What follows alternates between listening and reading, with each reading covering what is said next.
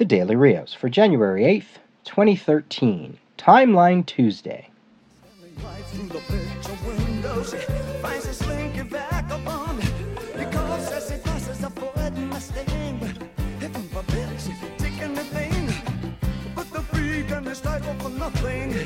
is a step and cuts his hand, showing nothing as swoops like a song she cries. Where a bald papa's hero's gone. All night she wants a young American. It is David Bowie's birthday today. I don't pretend to be knowledgeable about movies or music in the same way that I am with comics. Uh, so I like that there's a certain innocence Uh, to the way that I react in learning about um, the history of movies and music and the people in them. And uh, I love me some David Bowie. I didn't realize it was his birthday today, so I said, you know what, I'm just going to throw out a little part of uh, one of his songs that I really, really like. Um, so, happy birthday. Anyway, lots to cover today. We start off with a Timeline Tuesday, as promised, where I'm going to take a look at what was coming out in comics ten years ago, twenty-five years ago, and fifty years ago.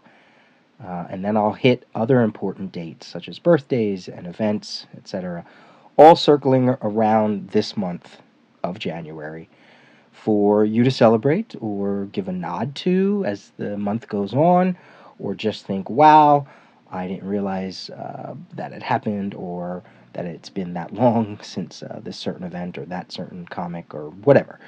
So we start with ten years ago, January two thousand three, and these aren't cover dates. To the best of my ability, these are comics that hit the comic shops in January of two thousand three. So we start with just a few of them here. Sleeper, number one, came out in January two thousand three from Wildstorm. Ed Brubaker, Sean Phillips, uh, firmly entrenched within the Wildstorm universe. There were two seasons to Sleeper, Season one and Season two. Um, the first issue of Season one came out ten years ago today, or this month. And if you like what they did on Criminal or Incognito, but you haven't read Sleeper, then go back and get Sleeper and read that. Also ten years ago in January, Superman, The ten cent Adventure by Steven Siegel and Scott McDaniel. I think kicking off their run, which was short-lived and wasn't so monumental, I guess you could say. Uh, ten years ago, two thousand three in January, Unstable Molecules, number one, uh, the first issue of a four-issue m- miniseries by James Sturm and Guy Davis and Robert Koryak, where the entire premise, centering around the Fantastic Four, um, is the idea that the characters in Fantastic Four were actually inspired by real people in the lives of the creators of the Fantastic Four. So it takes a very uh, real approach to the origins behind the comic book. And it's an, a very interesting story. And uh, you can go, you know, look for it either in single issues or trades. Um, it's called Unstable Mo- Molecules, four-issue miniseries. Uh, James Sturm, Guy Davis, Robert Koryak. Check it out. And then the biggie for ten years ago, celebrating ten years, Invincible number one, Robert Kirkman, Cory Walker. Uh, technically not his first appearance, not the first appearance of Invincible, but his first issue of his series, which right now is heading to issue one hundred. And now we hit twenty-five years ago.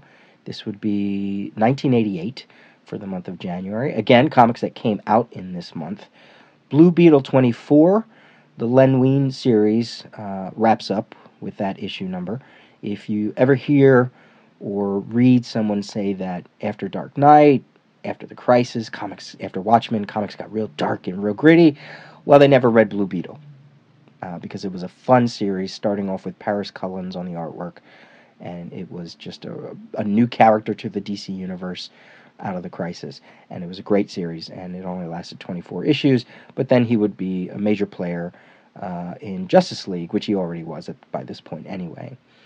Um, Reuben Flagg returns in the first issue of Howard Chaykin's American Flag, the second volume of uh, that character.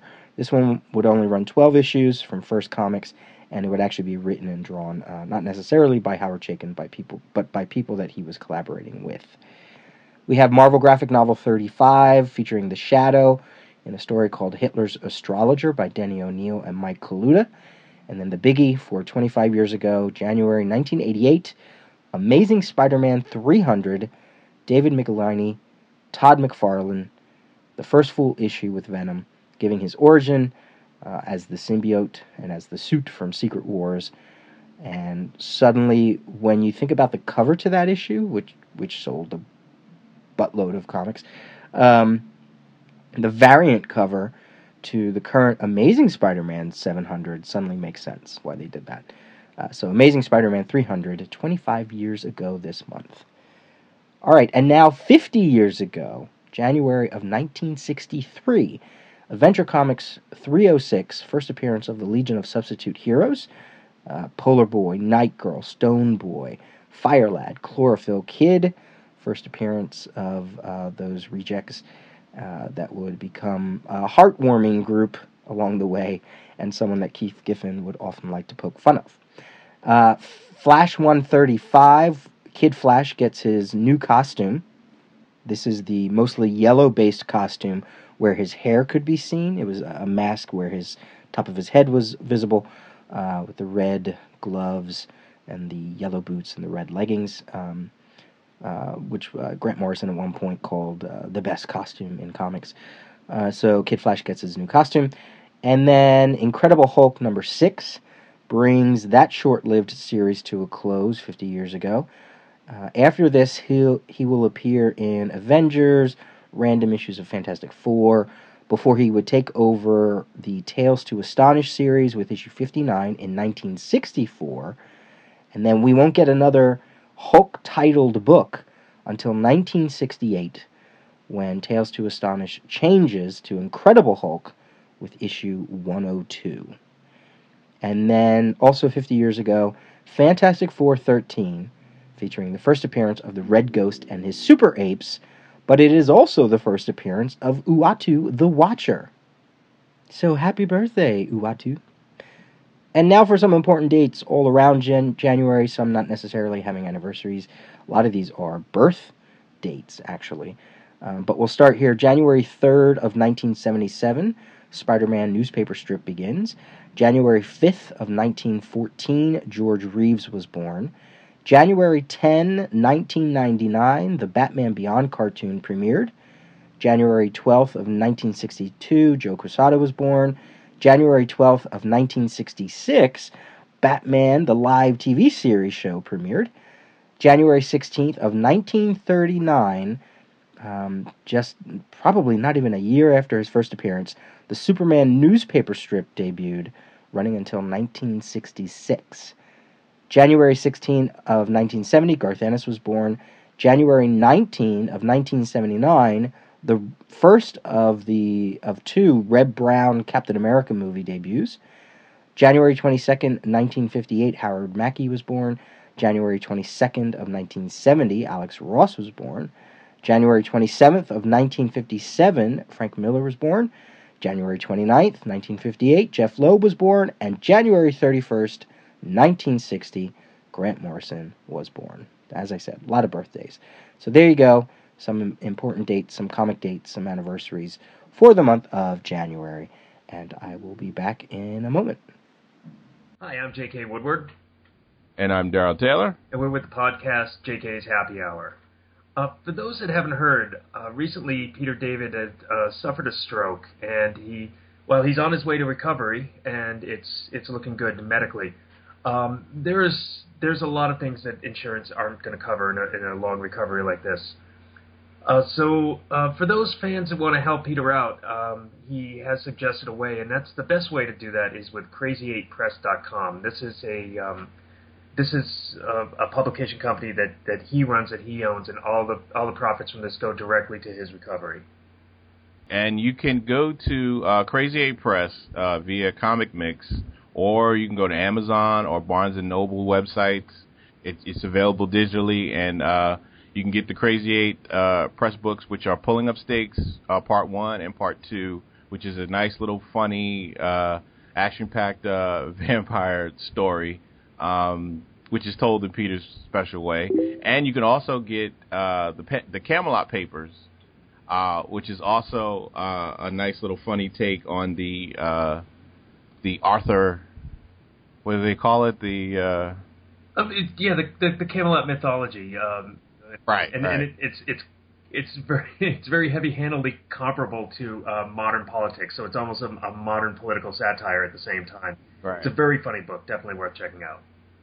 And you can also go uh, and get the, the Hidden Earth uh, saga, which is uh, two books um, that are already published, which is Darkness of, of the Light and Height of the Depths, and a third one he's working on right now.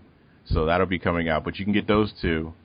Uh, which is a mix of science fiction and, and mythology, and it's a fun little take on that. So you can get you can get all those digitally, but you can also get them in print too. You can buy in print as well. Yeah, and, and as we said before, all proceeds from this go uh, go directly to him. This is his own um, creator-owned uh, site here. Um, also, uh, you know, understandably, we're all concerned about Peter and want to know how he's doing from day to day. Uh, and if you want to get updates on that, both Peter and his wife are um, are putting updates uh, daily at uh, peter david dot net, and that's uh, that's the best place to go for information at this point.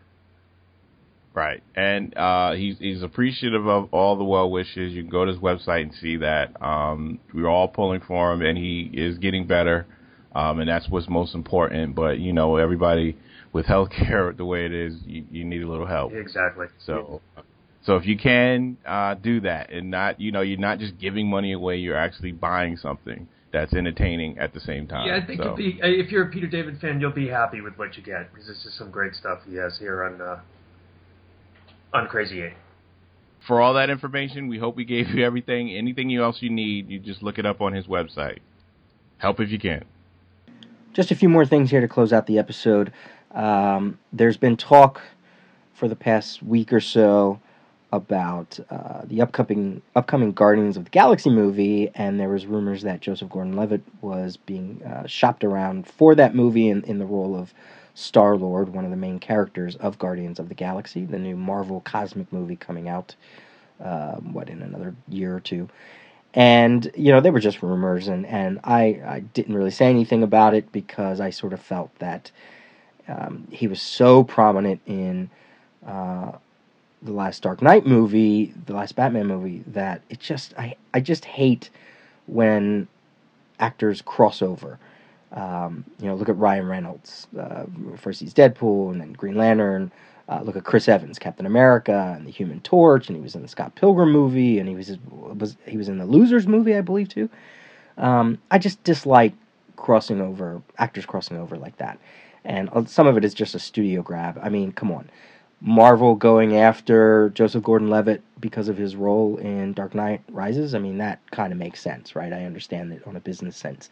Um, it probably has very little to do whether he actually fits the character, not that that's ever a, a premise.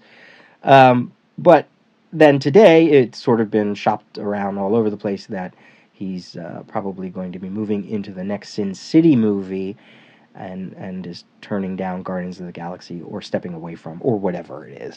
And, you know, I sort of want to say, see, that's why I don't get wrapped up in a lot of this pre-movie rumor hype of casting announcements and all this, because half the time they don't work out, and they're just speculation, and they're just rumors, and actors probably see tons of scripts that go by um, their agents or, or their own desk. And, uh, yeah, you know, did Marvel probably, did they want Joseph Gordon-Levitt because of Dark Knight? Yes, absolutely. That's probably why they did it.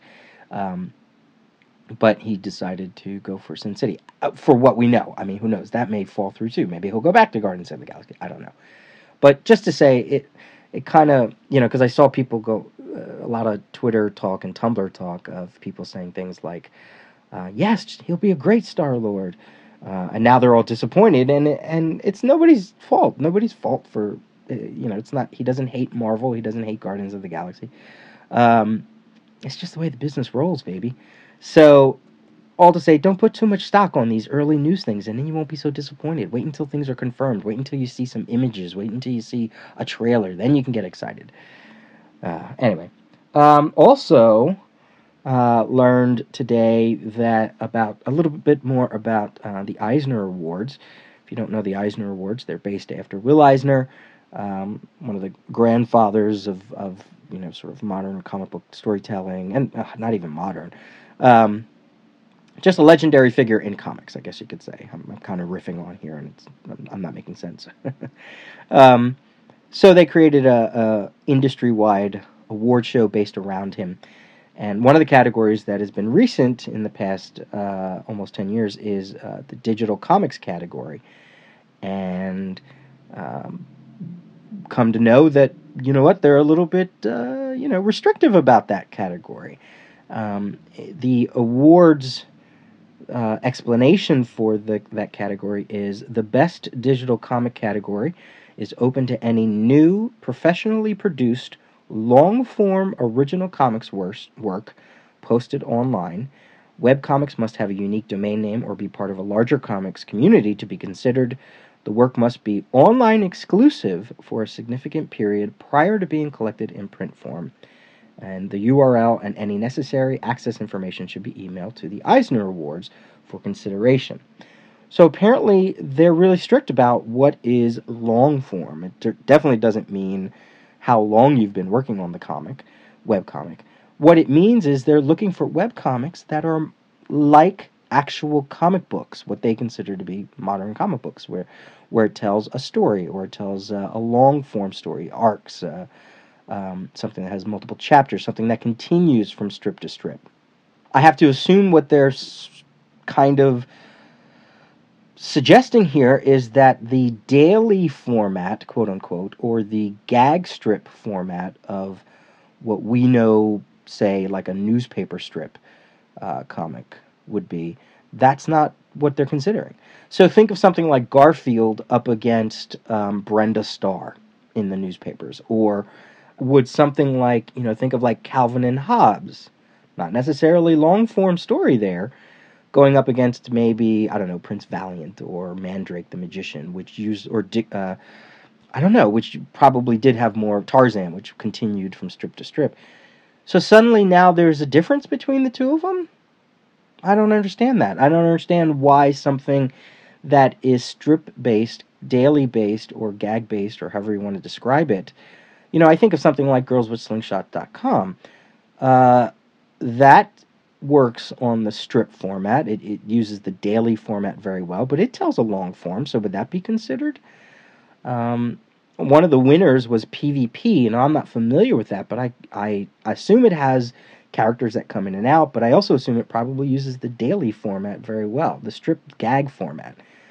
Uh, other ones that won in the past were Mom's Cancer by Brian, Brian Fees, Sam and Max by Steve Purcell, Sugar Shock by Joss Whedon and Fabio Moon. Come on, that one, I can't imagine that one has lasted more than three, four, five years. Um, Finder by Carla Speed McNeil. Uh, the Abominable Charles Christopher by Carl Keschel. Carl Kerschel, excuse me.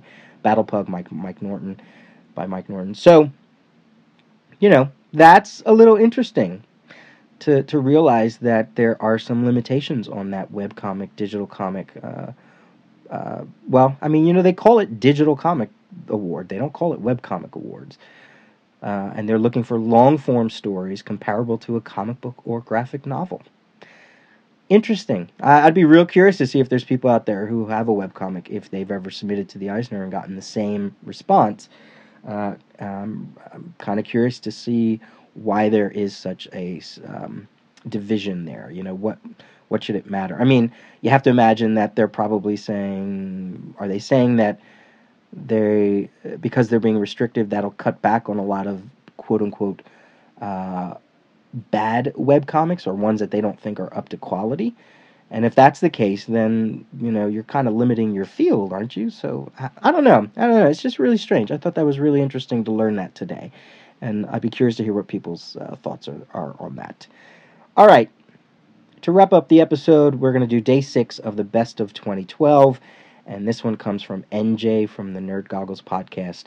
And one of her requests uh, for a category was Best Letters Pages. And I love that. It's a different topic. Uh, I don't hear many people talk about that. Um, I was going to say Butcher Baker Righteous Maker, because I really like the text pieces that he, Joe Casey, the author, provides in that comic. But only one issue came out in twenty twelve. And that's not necessarily a letters pages column. It's uh, just text pieces. You learn a lot about Joe Casey's thoughts on comics and, and Butcher Baker, and, and that's not quite the same thing. So, it, but they're still amazing to read. So if you ever get those eight issues, or if you have those eight issues, dig into the back and check those out. So I guess I had to give it to, um, when I thought about it some more, what were some other books that had letter columns that really used them uh, to the, to the hilt, like just went out of their way to try to com- create a community around the book and um, make it so that it was fun to see your name in print again. And I had to go with Saga. Brian K. Vaughan is using the letter columns pages uh, to, to not only reprint uh, people's letters, but to put in pictures of artwork that he has received based on the series or little things that he has received from readers. Um, in issue seven, there's a whole new contest kicking off. Uh, and they're not just one or two pages. Some of them are going four or five pages in length. Uh, he's really using the letter column page uh, to make it a little, you know, like the old days of, of getting people's letters and hearing, uh, asking questions and, and um, getting responses back from some of his readers. In, in issue seven, there was one, uh, a letter from a military guy, and apparently Brian K. Vaughan, he, w- because the story itself is about the military and two people from two different militaries, he wants to know uh, a little bit more, you know, some, some personal reactions about certain things that he's asking about, and what, specifically about the book, what they think of the book, and what, you know, does it ring true for them uh, if they're in the military. So this is great. I think that's awesome. I think it's a great use of space, and it's just one more reason to buy the book. And um, I love letters pages. I used to love the old uh, Batman and the Outsiders letter letter pages from the eighties. Mike W. Barr used to get into some amazing arguments back in the day. Uh, Mister Phil always talks about Um, the letter pages for Cerebus, and how sometimes you bought that book more for the letter pages than you did for the book itself. Uh, I can remember The Invisibles. Grant Morrison used to talk a lot about what he was reading, what was going on in his life. Um, Preacher was just crazy. People were trying to outdo each other with how crazy they could write their letters in there. So I'm a big, big, big fan of letter letter pages. And um, we did an episode on Comic Geek Speak way, way, way back on letter hacks, people that, names that you constantly saw in letter columns. T M Maple, um, Kevin T. Brown, I think, was another one. And Augie D. Bleak was a guest on that show, and he had a few letters, uh, a lot of letters, actually, uh, in many comics, and I had a few printed, and we wound up reading them in that episode, and just laughing how silly we were uh, in some of those letters. So, uh, I think that's a great topic, and my best letter pages for twenty twelve goes to Saga. Um, something that I don't know if you'll get if you're reading in the trade. I don't know if I'm, I can't imagine they're reprinting the pay, the letter columns, because that's an additional three to five pages an issue. Um, you're, you know, you might be getting something new, but I doubt you're getting the letters. Uh, so that's a nice, nice bonus for those of us who are sticking with the single issues. All right, so that's your episode for today. Really appreciate everyone listening. I will see you tomorrow for New Comics Wednesday.